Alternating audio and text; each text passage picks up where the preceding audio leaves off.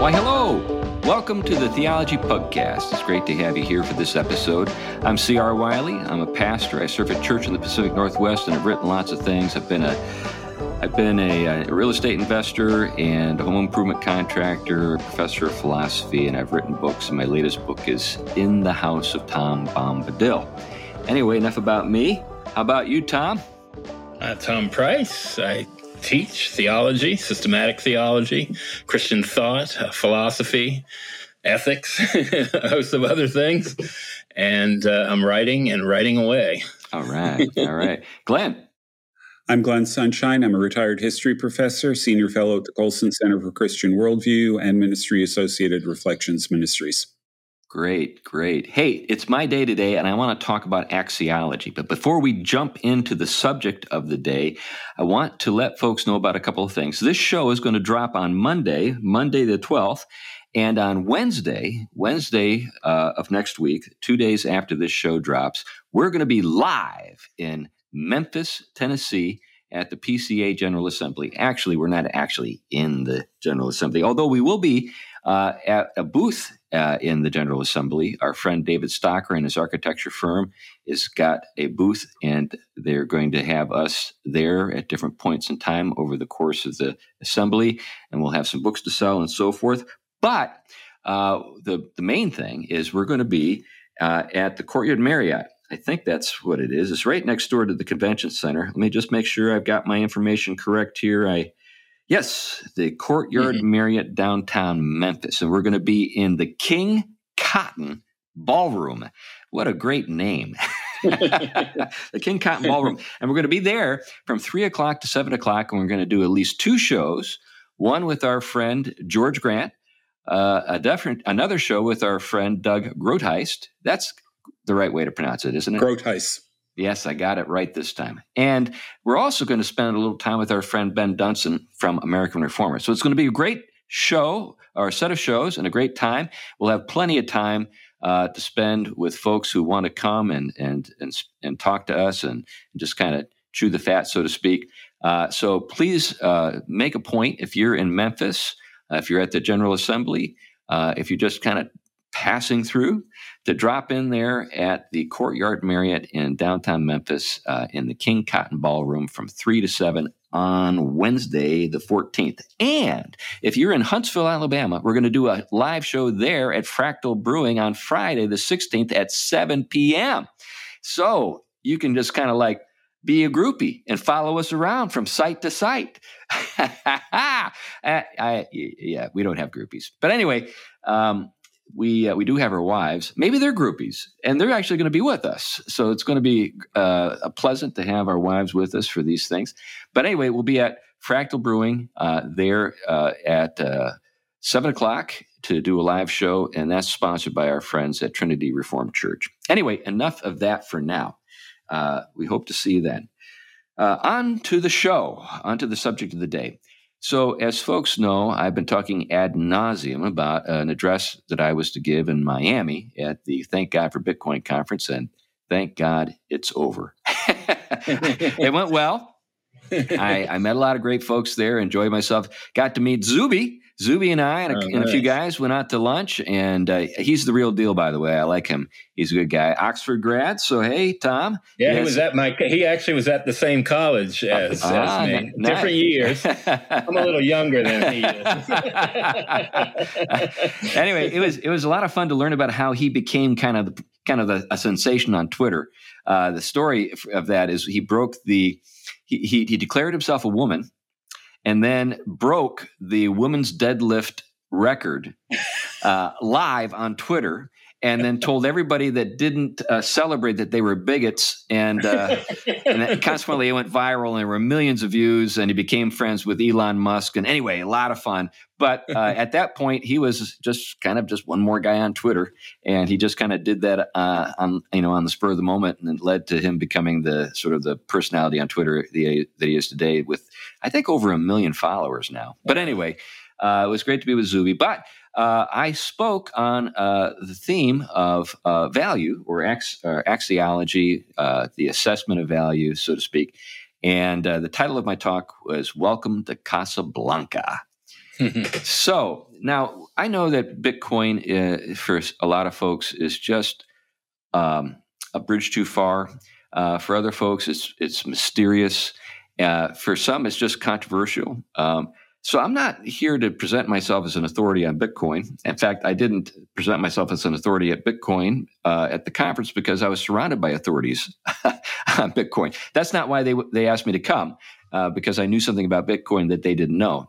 No, I, they wanted me to come because I'm, I guess, one of the rare pastors that actually writes on economic matters. I've written obviously on uh, the economy of the household, but also on risk and then investing and so forth. So they wanted me to come and and uh, talk to them about just you know value and and uh, sort of matters related to currency in general from a pastor's perspective, and that's what I tried to do. And uh, what I what I did in my approach was address the subject of axiology. So let me give folks uh, an insight into what this technical term is referring to. It's a it's a discipline or a subdivision of philosophy, uh, like metaphysics or ethics or epistemology or aesthetics.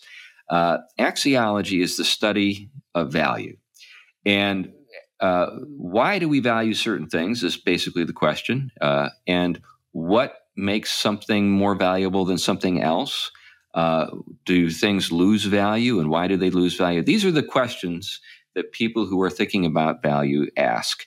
Now, one of the things that uh, is more or less, uh, I guess, a given uh, in the study of value is uh, the distinction that is made between intrinsically valuable things and extrinsically valuable things.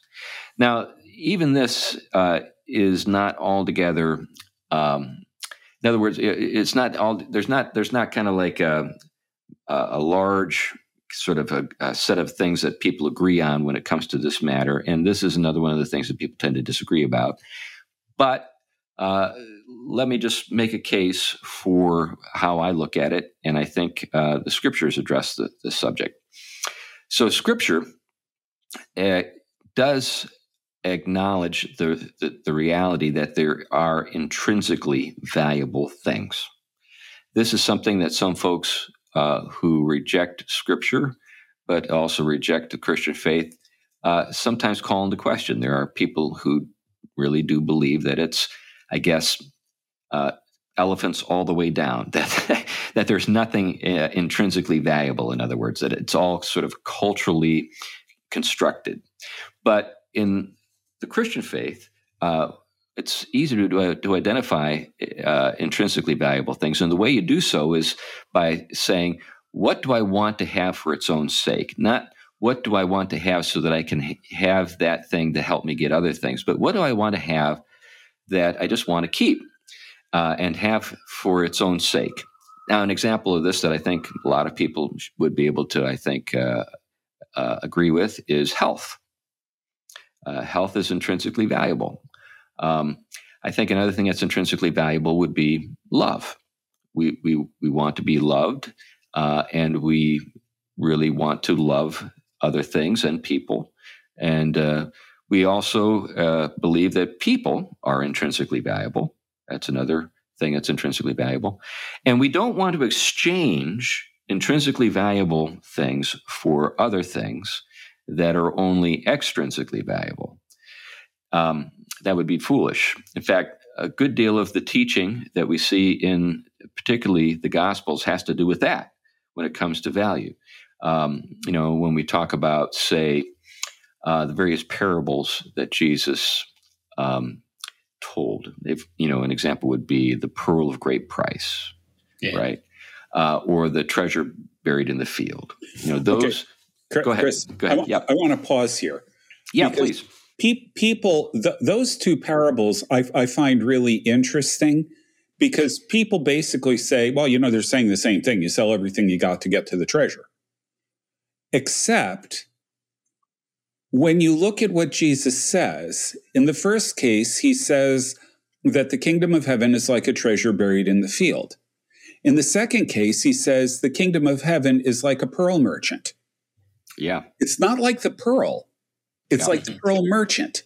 Yeah. Yeah. yeah. I have never seen, I mean, I have never seen anybody comment on that. They always well, they always treat the two as if they're identical. Well, uh, do you have a comment? Now, now that you've raised the, the matter, what, what's your thought? Well, the, the, the, you know the the treasure in the field that you, you have to give up everything to get. I mean, that one I, I think is is relatively easy to get right on, on on the first blush. But the second one suggests that the the kingdom of heaven is out looking. Right. It's right. out. That's, it's out yeah. looking for people, and in a sense, I guess the people are the pearls. Yeah, that's an interesting. And but but there's a pearl of great price, though. Mm-hmm. Now, yeah. I, I, I agree with you that in the first case, with the with regard to the, the, you know the treasure buried in the field, it's it's almost like it's an accident. Some guy's just out in the field and he's digging around. I don't know why. Maybe he's laying a foundation, and then boom, there it is. There's treasure. Probably Whoa, had a metal detector. Yeah, that's right. that's right. Eh, well, or, the, or yeah. the first century equivalent thereof. Go ahead, Tom. Yeah. So what you have, especially in the early church, is that especially as it engages the, it moves out of you know moves out into the uttermost parts of the earth. It discovers in the philosophical tradition something that kind of resonates with that is that you have humans that have eros. They have they have desire. They're out looking for something of value somewhere, everywhere. They're looking in all these directions. And so, in a sense, human beings constituted in such a way as hungry and needy are looking for that something. Um, but that something is always something they're continuously looking for because they're looking for something that can actually satiate that imago, that image of God in them. And so they're they're out looking and and eventually I think I think if I remember right in the parable it talks about them willing to pay constantly for a better pearl and a better pearl, a better pearl, something that clo- is closer and closer to that which can satiate. But once it finds the pearl a great price, comparatively, that made everything previous, um, you know, kind of com- yeah. kind of almost valueless, even though it was valuable in the process. So there's a lot there that I think early Christian ethics right, dealt right. with in yeah, so, terms of yeah. So it, it's a pearl merchant, and so obviously yeah. he's in the business of buying and selling pearls. And then he arrives at a pearl that is, you know, a pearl of great price. Superlative. Right. Yeah. Right. Incomparable. Little play on words there. That's one of those dad jokes there. Yeah. Thank you. Um, uh, yeah. Now, now the interesting that that parable is really kind of weird when you think about it. Because what does a pearl merchant do? He buys and sells pearls. Well, he sells all of his pearls, he sells everything he has to get the pearl of great price. Then what's he going to do with it? Yeah, that's the point. It, it, it, he's not yeah. going to sell it; he's going to keep it. Right. Yeah, so, uh, so yeah. I mean, it, it's well, what it is is I think, it's, I think it's, we read that one too fastly. There's a lot more going on there. Yeah. yeah, I think you're right. At the same time, I think that in both cases, there's something uh, and this is the the odd thing about it is that we're still talking about treasure, but it's it's being uh, it's we're, we're, using treasure analogically to refer to something else. And I think that's uh, impli- implied, but uh, it, it's not a stretch. Uh, so you arrive at the pearl of great price, and it is intrinsically valuable, and you sell everything else to possess it. Now, this this uh, I think connects to another story related to wealth uh, and that's the story of the rich young ruler. And in Luke's gospel, uh, when he approaches Jesus, he says, he addresses him as good teacher. And the Jesus uh, rebukes him, hmm. or does he? He says, Why do you call me good? There's none good, good but God alone. Now, yes, I, yeah, I want to reflect on that a little bit, but let me just play out the story so we see it where where it leads, and then uh, the young man uh, asks the question, "What can you know? What must I do to inherit eternal life?" And then uh, Jesus directs him to the commandments, and uh, he says, "I've I've I've uh, you know obeyed these uh, since my youth." And then Jesus looks at him and says, "You know, and this is, and we're told this is a rich young ruler, right? there's one thing you lack. Isn't that interesting the way he puts it? There's something that you that you lack." And then he tells him, and this is the, you know, so this ironic twist go and sell everything you have, mm-hmm. give it to the poor, and then come and follow me. Now, this is another one of those stories, Glenn, that I think we read too facilely because mm-hmm. often it's used as a way of justifying, uh, you know, giving your goods up for those in need. And I think there's, yeah. there's, there's, that's, that's good. But, but what's really being uh, extolled is Jesus. Jesus is saying to him that, uh, in effect, I am the pearl of great price. Yeah, the incomparable, the That's incomparable right. one. And it's also tacitly being, I think, communicated that guess who I am? I hmm. am good. You had it yeah. right. but now you know why.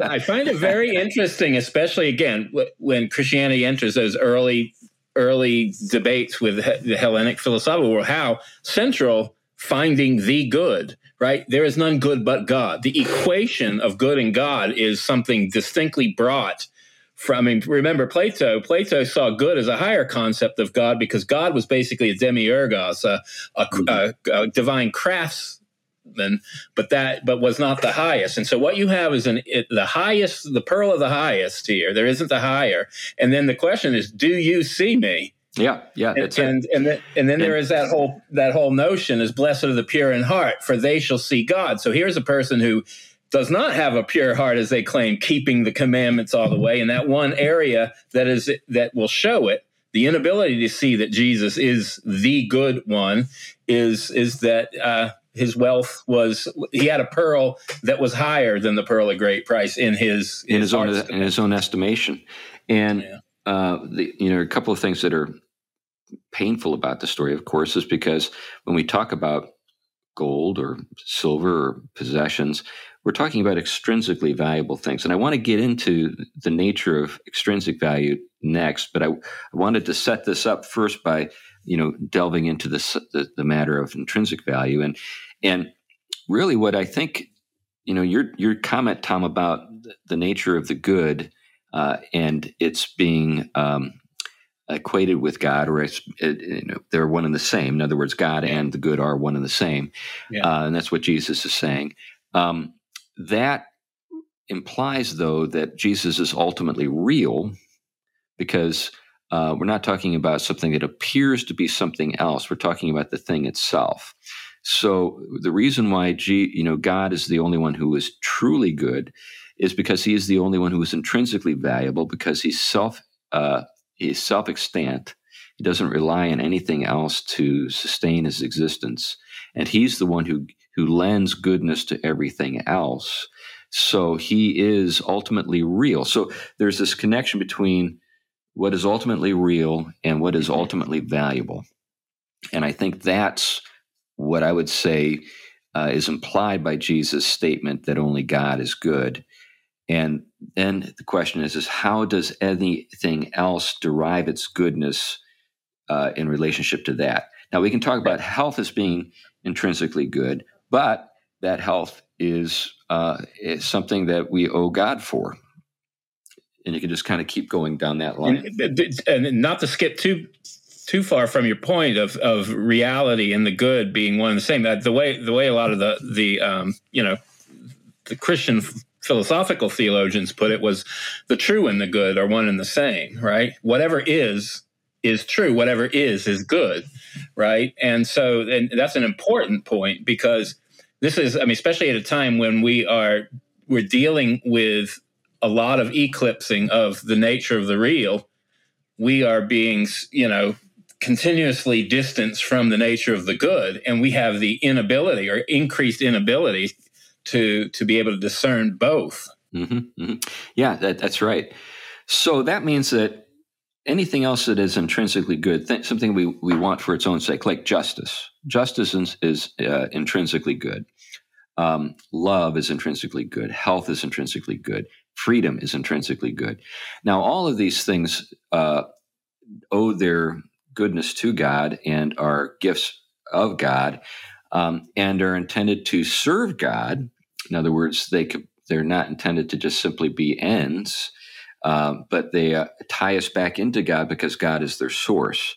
So when we pray, you know, in the Lord's Prayer for our daily bread or to be delivered from evil, all of these things are, are worthwhile praying for and they're intrinsically good, but they're not intrinsically good in the highest sense. Only God is good in himself and is the source of all these goods. Anything else that we want to add to that before we jump? Well, I think that's why you have your your in the Lord's Prayer. You have the fir- what is the first orientation of ourselves? It's the openness, the proper openness to to the highest, right? Yeah. Our Father who are, are, in heaven. You know, the arche, mm-hmm. the first principle of and first truth of all reality. Um, hallowed be your name. That is something that is, yeah, it is. We we benefit completely from that. Um, but we benefit because it from it because it is the good itself that we're oriented towards, which they're, they're, the rest of them are just byproducts of. It's like the commandments as well. Love God first above all things is, is really what we're saying. Why? Because when you love that which is the perfection of, of everything, including the source of all of your goods, um, then you're you're oriented to everything else the right way the other goods you can love your neighbor as yourself why because you you've gotten the value right yeah yeah anything you wanted to add there glenn yeah just one quick observation about the uh, parable um, jesus doesn't say sell everything and give it to the poor he says sell everything and give to the poor okay there, it, there, there's not there. The the language does not imply he has to give everything. Yeah, yeah, that's a good that's a good caveat. But the the the sale of the goods represents, I think, a breaking of the hold of wealth over him. Right, right. You know, so you, you, you sell it all. Yeah, you should be giving to the poor. You've got wealth, you should do that. But the key is don't let the wealth control you. Give it up and come follow me.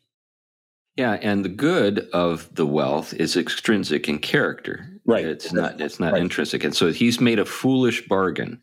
He's exchanged what is genuinely good, God himself, for gold. That's the dumbest exchange you could possibly make. and what, what Jesus is inviting him to do is to exchange extrinsic goods for what is intrinsically good, God Himself. Now, this this actually leads me to, and we're told, by the way, in the parable that he goes away sorrowful because he has many many possessions. Isn't that a great way to end it? I mean, there's there, there's there are wheels within wheels when it comes to Scripture. But uh, this leads me to another parable, and where I think the nature of of extrinsic wealth is uh, and its relationship to intrinsic goods is, uh, I think, laid out very clearly. But it's a perplexing parable because the the protagonist is an anti-hero. And this is the parable of the dishonest manager, which is my favorite of, when it comes to the parables, precisely be. because it, precisely because it it it uh, is so uh, counterintuitive. It's so uh, offensive in certain respects, and because so many people just throw their hands up in despair when it come, when they when they read it and they just don't know what's going on. Let me let me proffer uh, an interpretation. So, folks uh, who listen to us regularly, I'm sure, are familiar with the parable.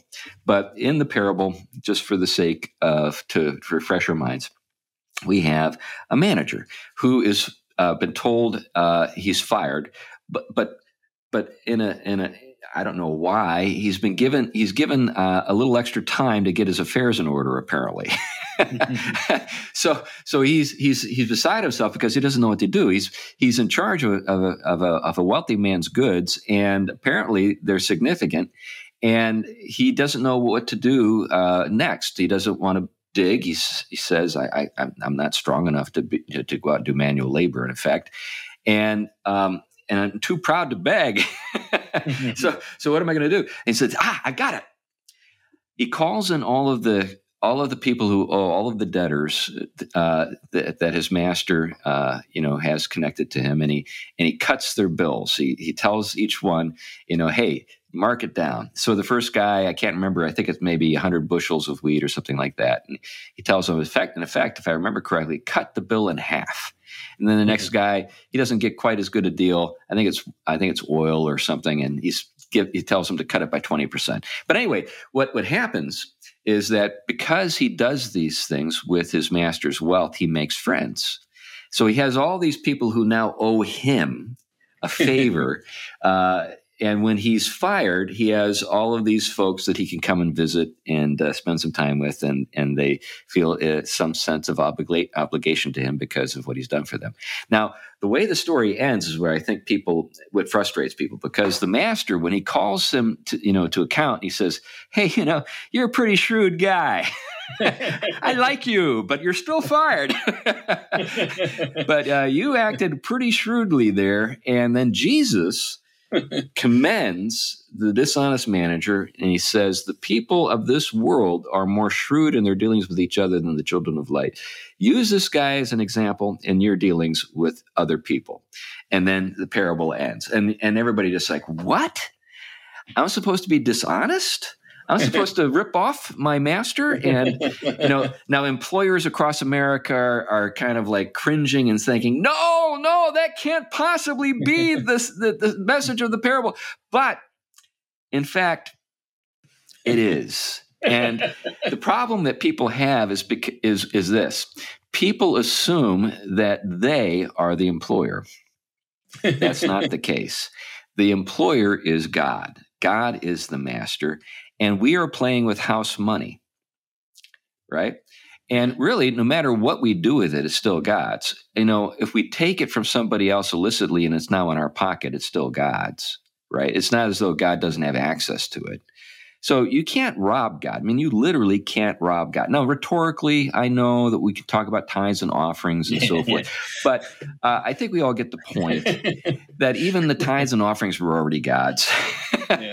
and uh, what you have in this case is is an example drawn from from kind of the underworld, uh, the, the the you know the sort of the uh, the world of of human deceit, and we're intent we're, suppo- we're we're supposed to take away from this uh, a truth, and that truth is there are many goods that we enjoy in life that we owe God for. We should use those goods to make friends. Uh, when it comes to that, what does that mean? Well, it means helping people out who you know we know are in need, uh, being generous, magnanimous, like we talked about just a couple of shows ago. Magnanimity, it, it, because it's all house money. We're not any poorer when we give it away. In fact, we're wealthier yeah. when we use it in the proper way, the way that we're encouraged to use the goods that God has given us in the story. So, extrinsic goods intrinsic goods. A friend in need is an intrinsic good, right? A friend is an is intrinsically good. We we want friends. There are wealthy people who have no friends, and there are poor people who have many friends. And if we were really to assess things properly, who would we say is wealthier? Yeah.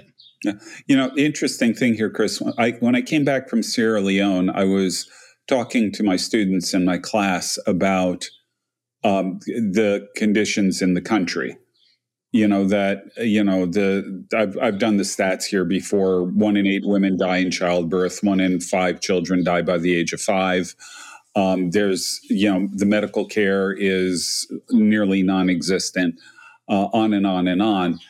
And I had a student in the class just look at me kind of confused and said, Well, do they walk around miserable all the time?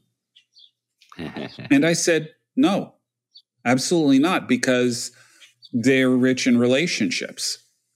They've got very, very close networks of people and, that they're in relationship with, and that you know that's the thing that matters.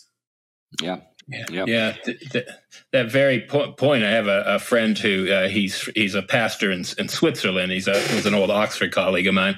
And he married a, a gal from Venezuela, and he was visiting her family during Christmas time and nearby, he could see these huge trash heaps with children picking and playing in them. It was Christmas time, and the kids were out there together singing joyfully to the top of their lungs Chris, Christmas songs. They were getting no gifts. Right. They were there was no wealth. They were looking for basically things to sell, but they had a joy and a camaraderie that he said he doesn't have in his wealthy nation with his friends or yeah. a joy like that.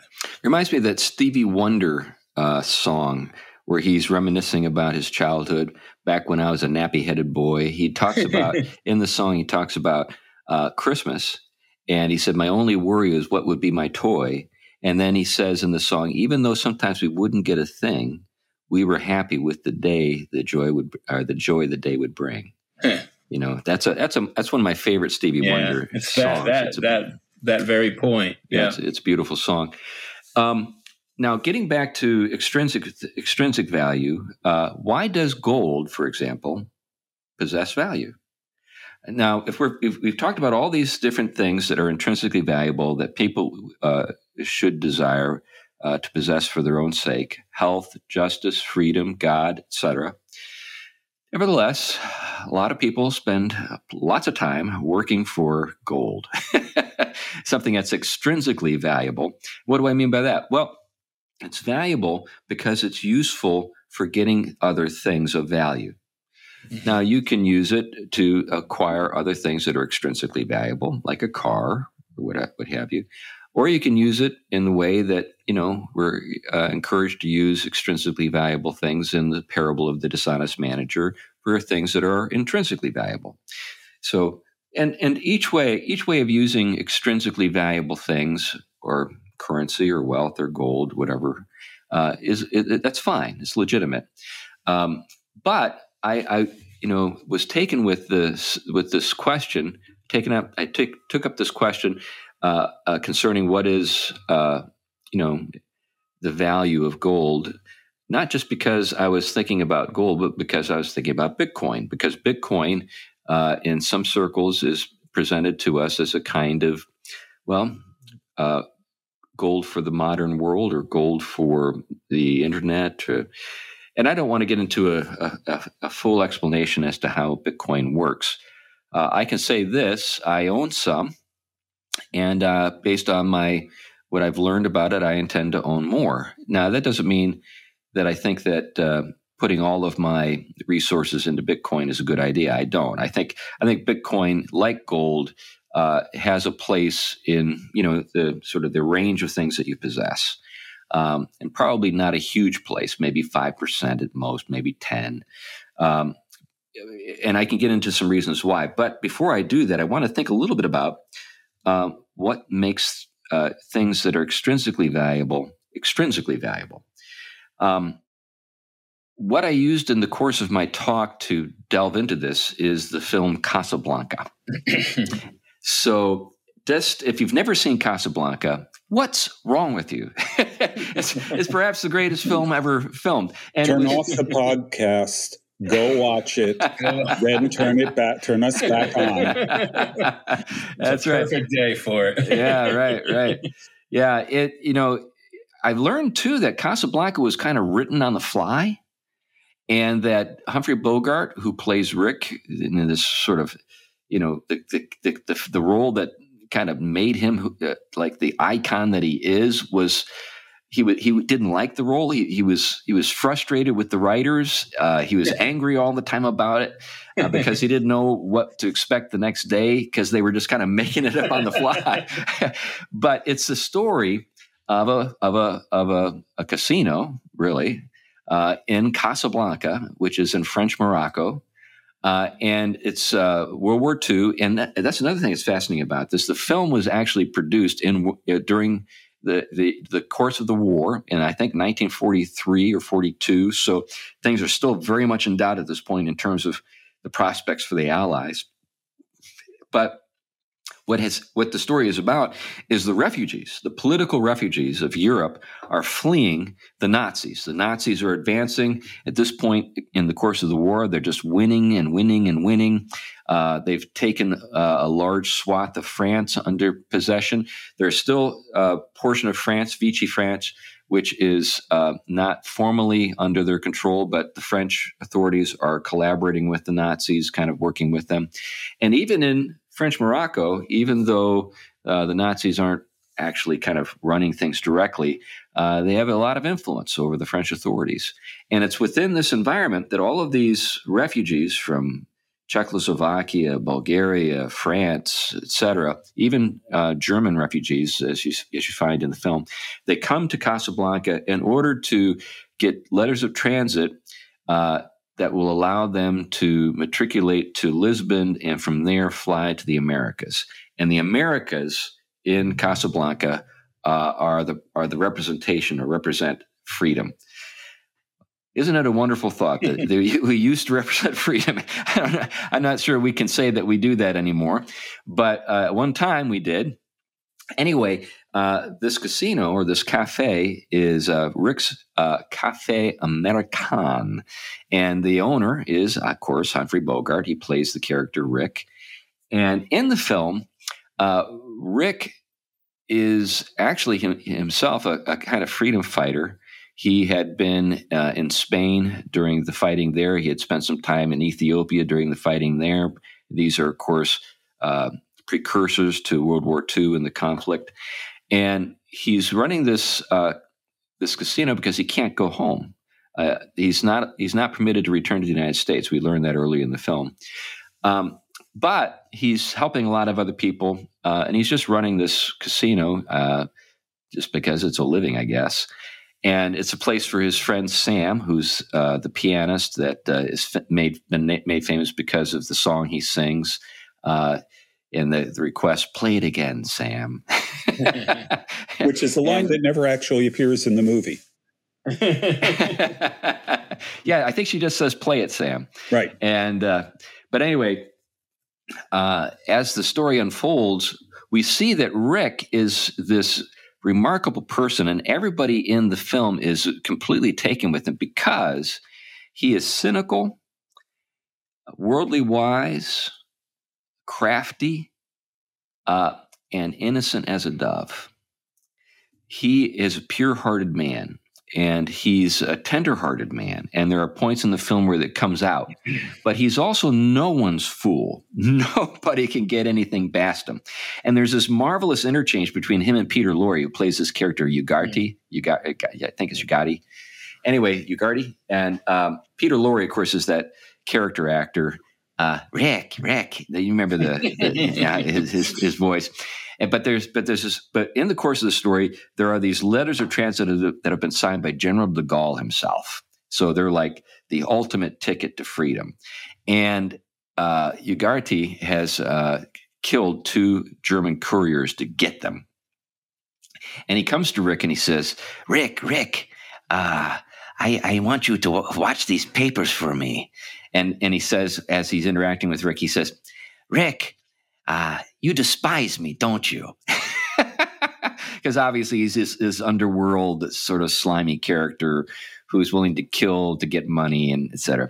And Rick Rick in a deadpan voice says, "If I gave you any thought, I suppose I would."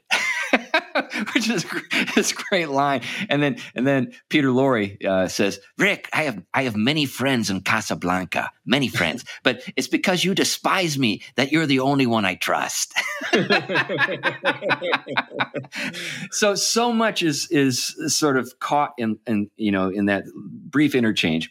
But what we see in that interchange is the importance of trust, the nature of currency so there's a trust that uh, Peter Lorre, who's a despicable character, and uh, Humphrey Bogart, who is the noble character, the trust that they have in the efficacy of the letters of transit. In other words, they're not forged, they've got the genuine signature of General de Gaulle. Anyone who possesses those has got a ticket to freedom. Anyway, as the story unfolds, uh, those letters of transit, of course, uh, are very important in in the in sort of the the ending of the story. So, uh, but I'm no spoiler. I'm not going to tell you how it ends, but it ends beautifully, self-sacrificially. It's it, it's it's it's it's one of the great films uh, in the history of cinema for a good reason. But what I what I what I propose to my audience um, at that point is um, we live in a time that's eerily similar to what's depicted in Casablanca. And the reason that's so is that no one trusts their governments. Mm. And the currencies, the fiat currencies that those governments, well, at that point, they weren't fiat currencies, but the currencies that, were, that were issued by those governments. And because at that point in the story, you know, you didn't know if your government was going to survive the, you know, the, the advance of the Nazis right? Yeah. So, yeah. It, so people who were trying to buy their freedom hmm. uh, couldn't use the currencies uh, they weren't accepted. You had to use, you know, heirlooms, family, you know, precious family uh, possessions. There's a scene where a woman's trying to sell a, this magnificent diamond necklace for letters of transit, and, and the underworld figure that she's trying to sell uh, or, or to exchange the necklace for letters of transit from, he just kind of says, I've got diamonds, more diamonds than I know what to do with. In other words, people, you know, uh, the value of diamonds has has dropped because of the you, you, know sort of ubiquity or the superabundance of diamonds because everybody's using them to try to get out of Casablanca, get away from the Nazis, and then there's a, there's actually a woman who considers selling her own body in order to acquire letters of transit for her and her husband. And that's one of the moments where Rick reveals just how tenderhearted he is and he comes to their rescue. But so that's the scene that we have. And we, we're kind of in that, we're kind of uh, in an, a moment like that where uh, our trust uh, for, you know, in the authorities has been compromised for many reasons. We talk about those reasons all the time on the show everything from the insanity of transgenderism to the uh, failure of the COVID measures and yep. the obvious uh, sort of self serving acts of many people who have been in authority during that time. All of these different things, we could go on and on and on about why we don't trust our, you know, our civil authorities any longer. Then the question is, is what can you trust? What can you trust? So anyway, uh, that's where the, the, subject of currency and Bitcoin is taken up in my talk. Uh, any thoughts, though? I've been rambling on for a while. Um, well, I mean, there's a, a lot there. Um, I, I, mean, maybe I could go back a minute to something that was going on in kind of the the history of the time of uh, you know that the movie's depicting there, and that's of course one of the things that Nazis were doing was going around taking all of the things of value like art right, and right, gold, right. especially from you know formerly rich Jewish families and taking it and hoarding it for themselves. Yep. And there there is there is a, they're like the reversal. You know, they're they're the ones who who are like they see the, as their pearl of great price what the rich young ruler was committed to, right? Yeah. The, rather than the real pearl of great price pursuing the, these others, but they recognize interestingly a value there. Um, and, and so I have a quick question here is is just with those kinds of values, you know, like what would you know good art or and the like. I know there's always parameters of you know kind of right. who appreciates what, but the value of such things, especially Western, you know, the, the high points of Western civilization, which now right. are kind of just seen as you know white supremacy projected does that stuff other than for the small you know not small but the, the, the kind of people that appreciate that does that still have the the cultural capital to be that valuable? I mean i, I yeah mm-hmm. yeah that's a great uh, question i I, I, I, read something where a um, there was a, um, a, a Italian family that had has held on to its wealth for the past 500 years. And somebody was talking to them and said to them, All right, how do you do this? And they said, Well, it's simple. You have, now I don't, I don't, it was either three or four things that, that you put your money in. Um, one of them was gold, one of them was land, one of them was art. And there might have been a fourth one. He says you just divide it up, you know, divide it up equally among each of these things, and you're you're good. Yeah, that's that's exactly uh, the same article I saw, Glenn, and I remember those three categories. Um, and I'm collecting all three. Uh, but that particular article really prompted me to become a much more uh, sort of purposeful art collector. And I just came uh, at one of probably the find of my life uh, here recently. I purchased Uh, uh, John R. Neill's uh, one of his drawings from the from the original Oz uh, books by Frank Baum. I have an original drawing from the Scarecrow of Oz, which was in the personal collection of a Spanish collector in his hmm. estate, and had had been a part of the National Museum of Art and the, the Museum of Modern Art in New York. The stamps on the are, are on the back of the piece, and I was able to get it at a super bargain price because I was the only person in the room. it was a virtual room online, and I got it. Yeah. Uh, I won't tell you what it's what it's worth. At least what was what the estimated value is worth because I have the paperwork on it. But it's it's pretty stunning that I got it. But yeah. um, but you're right. I mean, there have there have to be people who recognize the value. I think, Tom. But I think I think there still are uh, a lot of people out there who do. Um, in fact, I think that in the in the moment that we find ourselves in, where uh, the civil authorities are debasing the currency, fiat currency, uh, through just printing it, you know, without uh, any conscience, um, and really harming people who uh, have fixed incomes. Those are the people who are being robbed. Those are the people who are being yeah. taxed. Yeah. Um, Go ahead. Go ahead. It, it, it, one of the things I, I read your uh, your talk at the Bitcoin conference, and one of the things that I was uh, really struck by is just that issue of uh, government intentionally inflating um, money supply. Um, you know, even if you look at the Federal Reserve's goal, they want to g- keep it to two percent inflation. The Bible talks about honest weights and measures. Yeah.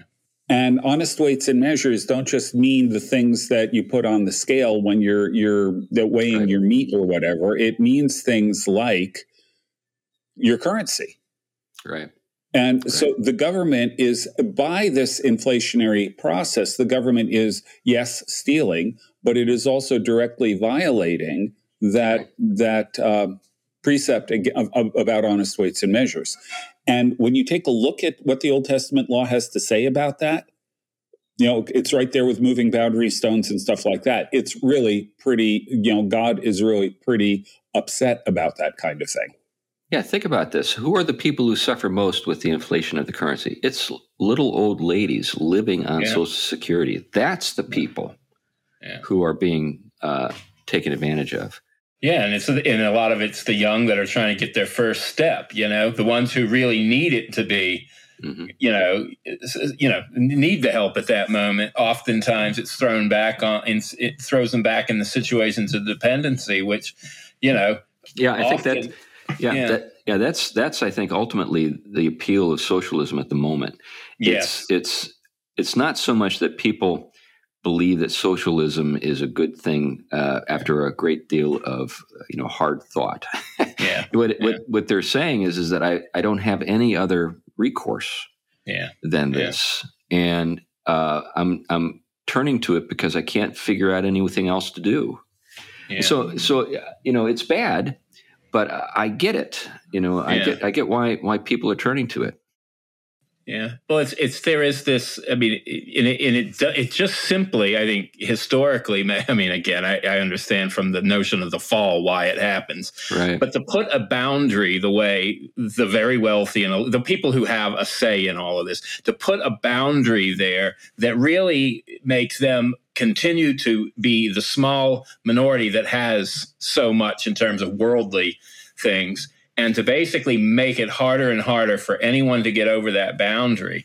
Um, yeah, yeah. This, this, by the way, I think this generation, may, maybe this is not a fair statement because my, my sample size is too small. Let me let me rephrase it. Mm-hmm. Uh, it's remarkably similar to what we saw in the first century, yeah. where we have extremely wealthy people virtue signaling all the time to try yeah. to distract us from the fact that they're robbing widows and orphans. Yeah, yeah.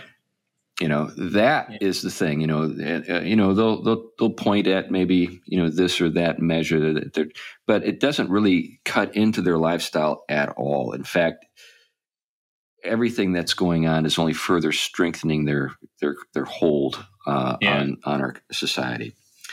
Well, I want to think now a little bit about what makes gold um, valuable, mm-hmm. uh, what makes Bitcoin valuable.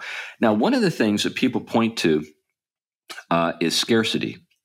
And I get that. I mean, that's certainly the reason why, um, you know, it seems like a good thing to use gold to back the currency so that it's a hedge against inflation, right? Because inflation is all about increasing the money supply. And if the supply of gold is limited, that puts a brake on that, right?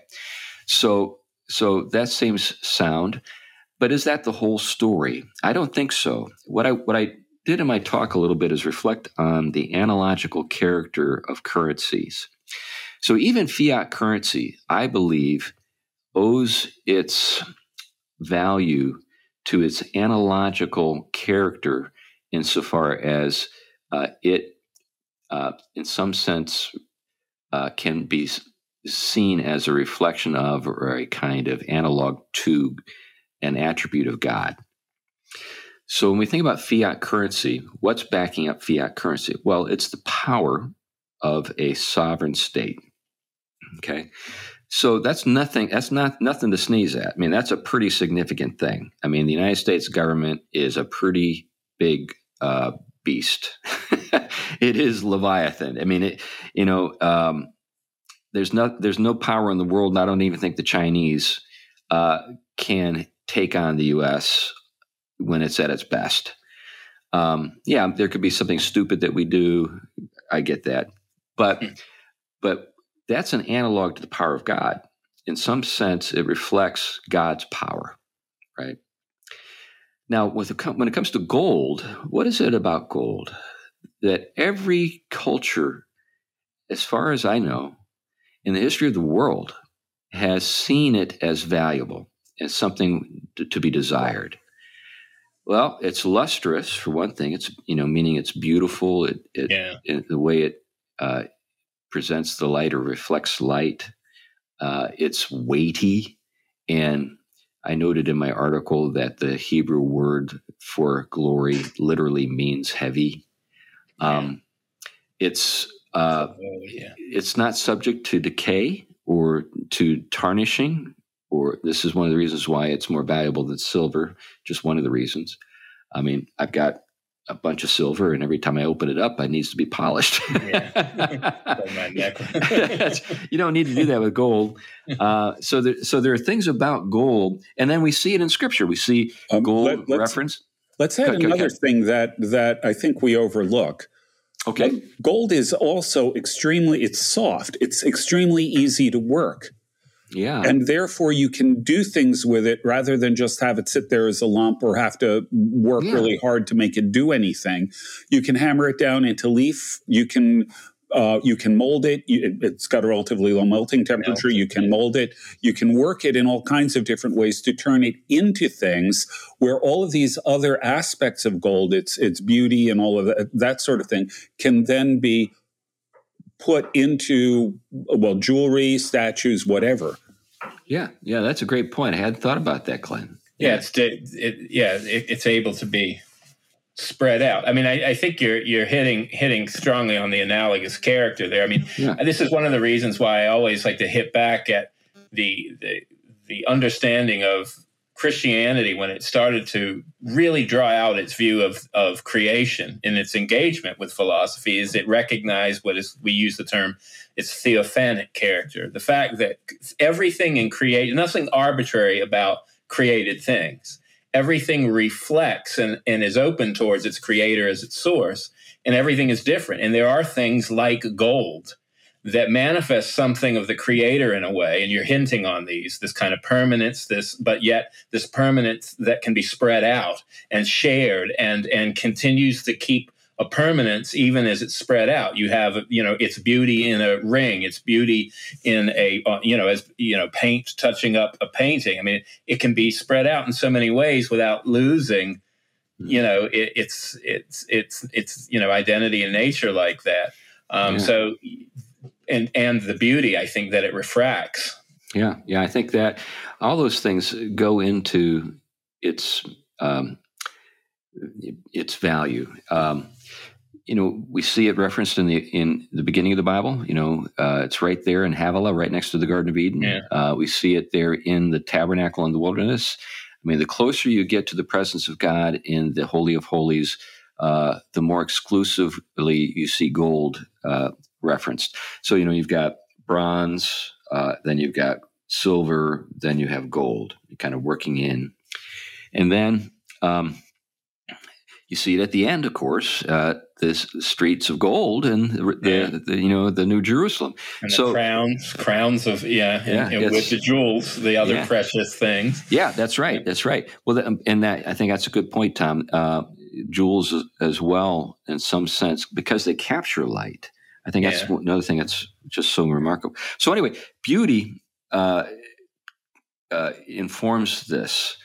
Um, and it's for all these different reasons that these that, that gold is extrinsically valuable. It's it's intrinsic characteristics that make it extrinsically valuable. Do you see what i'm getting at? Because of its relationship to god. It's as though god placed gold in creation intentionally as a kind of marker some kind of clue uh, for us to see and think about him in relationship to it. Um, now, uh, other things that are ex- extrinsically valuable, I've mentioned fiat currency and the fact that it has this relationship to power, gold and its, I would say, aesthetic characteristics, and that ties in to its relationship to the divine. Now, for the purpose of my talk on Bitcoin, people might be wondering what in the world can ones and zeros say? okay. that can serve as an, an analog to God. Well, let me just make a, a br- very brief and and I, I want to preface my remarks by saying I'm not trying to get people to buy Bitcoin. Uh, it won't benefit me in the slightest if you do. but what is it? Well, the thing about Bitcoin that makes it what it is is a couple things. One is it's not issued by governments. So it's it's money that actually is um, exchanged without a third party, meaning in this case the government, being involved in it. What you have instead is a, is a set of rules that are immutable. And that's the point. Rules that are immutable, which govern uh, how the value uh, is acknowledged or recognized and, and how the exchanges work. Bitcoin is actually a public ledger.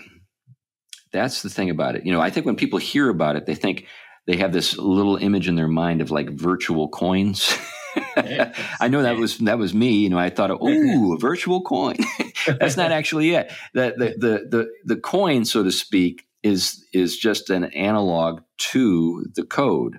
What the code does is you have this public ledger that everybody has access to. So it's universally accessible. But privacy is maintained because of encryption. And the encryption is so difficult to, to crack that you have more, you're, you're more likely to be able to identify a single atom in the universe than you are to crack the code. Hmm. In other words, the, the, the number of uh, so when you have a 256 bit encryption code, the number of variables or uh, ways that that could be uh, sort of uh, uh, presented in terms of the, you know, um, hmm.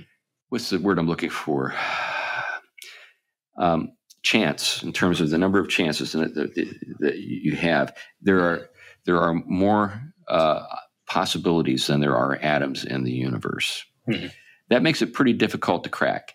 now, some people say that if we ever develop um, quantum computing, that we'll be able to crack it. So I'm, I'm not, uh, you know, you're going to go there because I'm the last person you want to ask about quantum computing. but if, if since this is the case, you can have both super secrecy and a public record which means and, and counterfeiting is Im- impossible. Now, mm-hmm. it, it, could be possible if you were able to get a 51% share of the you know Bitcoin that's that's out there. And I've read different accounts that talk about how that works.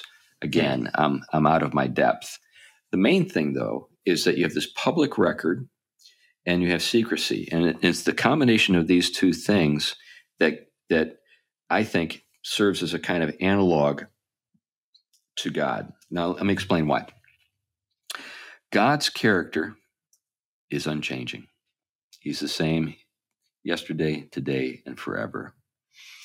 And that's what Bitcoin is attempting. I'm not saying it's achieved that, but it's in an in an analog as an analog to that this is why it's valuable. It's unchanging and can't be corrupted, or that's the goal anyway. And then the secrecy. Uh, you know what you possess. Other people can know that you know certain people possess certain things if they know who's um, you know uh, identified with a particular signature. Uh, but nevertheless, in a particular transaction, the parties can remain completely opaque.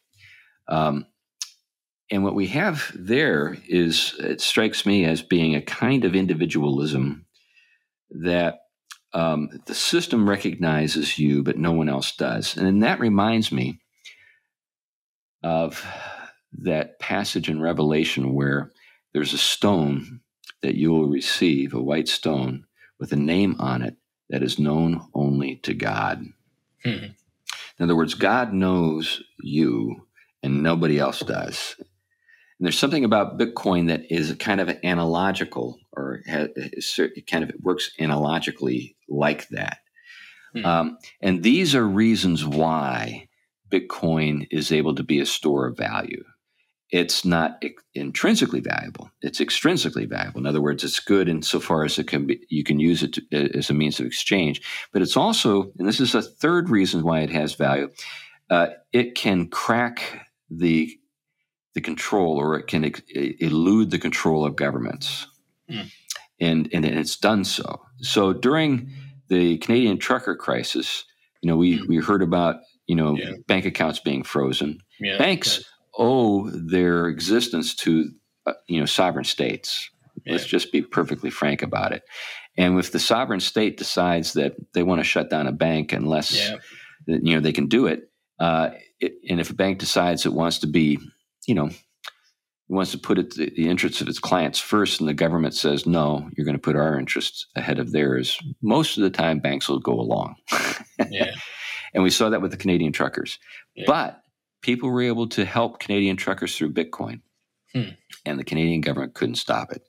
Furthermore, even the CCP, the Chinese Communist Party, for over a decade, trying again and again to stop Bitcoin has not been able to do it. In fact, the most active people in the world in the Bitcoin market are Chinese. Mm. So, anyway, those are my thoughts on Bitcoin and why it's a it's worthwhile maybe to get into. But it my my main thought is is this is why it's valuable. In other words, extrinsically valuable because there are things. So, the U.S. government can't control God either yeah. it thinks it can. That's right. That's right. That's yeah. right. Right. But I mean, I think I think the you know a lot of people are concerned, especially when they see, for example, corporations that all of a sudden come out with you know bizarre commitments to bizarre social projects, and you see them committed to it. You know that pressure is going far back and you know it's eventually linked to finance and government and and globally. And so and so they're willing or not willing, but they they'll take a hit, billions, um, because they see the threat on the flip side that anything affects you know their relationship to the economic realm that that keeps them afloat. Um, you know, is a big issue. I mean, it's harder for an individual or a family or you know, or you know, just a working person if they are not going to go along with the script out of moral reasons that they're being pressured into. I mean, we have with the it, definitely with the the trans agenda a religious cult that has taken over. Yes, and it it, yeah. it is right. not. It, it wants you to affirm its creed. It isn't about Right. you know living learning to live alongside people that that you know have different creeds it wants you your your there's a replacement flag for your country, but mm-hmm. it's also one for your your Christian flag. It needs to be lower on the pole. That's exactly right. Rod Dreher exactly just did a very good piece on that on uh, transgender as religion. Yeah, yeah, yeah, yeah. And as anybody knows who knows us, we're not anti-religion. what we just wanted to, to to say is that we believe that the Lord Jesus Christ is the true Lord uh, and we uh, respect the conscientious um, commitments and convictions of other people. Yeah. Um, we don't want to coerce people into anything. But Yeah. at the same time, uh, we're not going to let ourselves be coerced That's right. uh, by this other kind of false faith. Yeah. Anyway, uh, I've I, I I think we've come to the end of the show. In fact, we've gone a little longer than we usually do. So why don't we wrap it up? Um, hey, folks, thanks for listening to the Theology Pugcast. If you like what you've heard, you can always give us a positive rating on uh, iTunes or Spotify or whatever. If you don't like what you've heard, it's amazing that you got this far along in the show.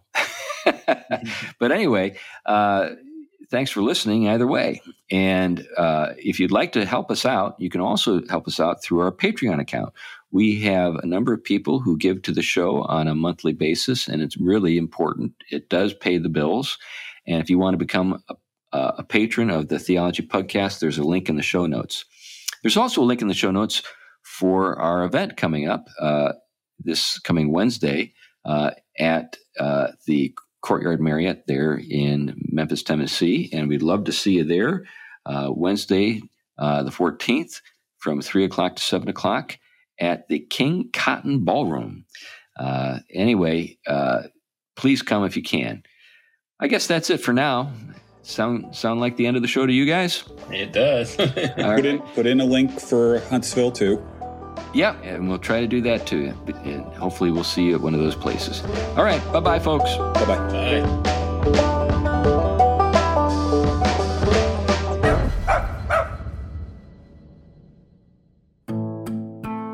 The Theology Pugcast is a ministry of Trinity Reformed Church in Huntsville, Alabama. If you like this podcast, you might enjoy another of our podcasts, the Good Life Podcast, featuring Matt Carpenter interviewing experts in their field about how their work contributes to the good life.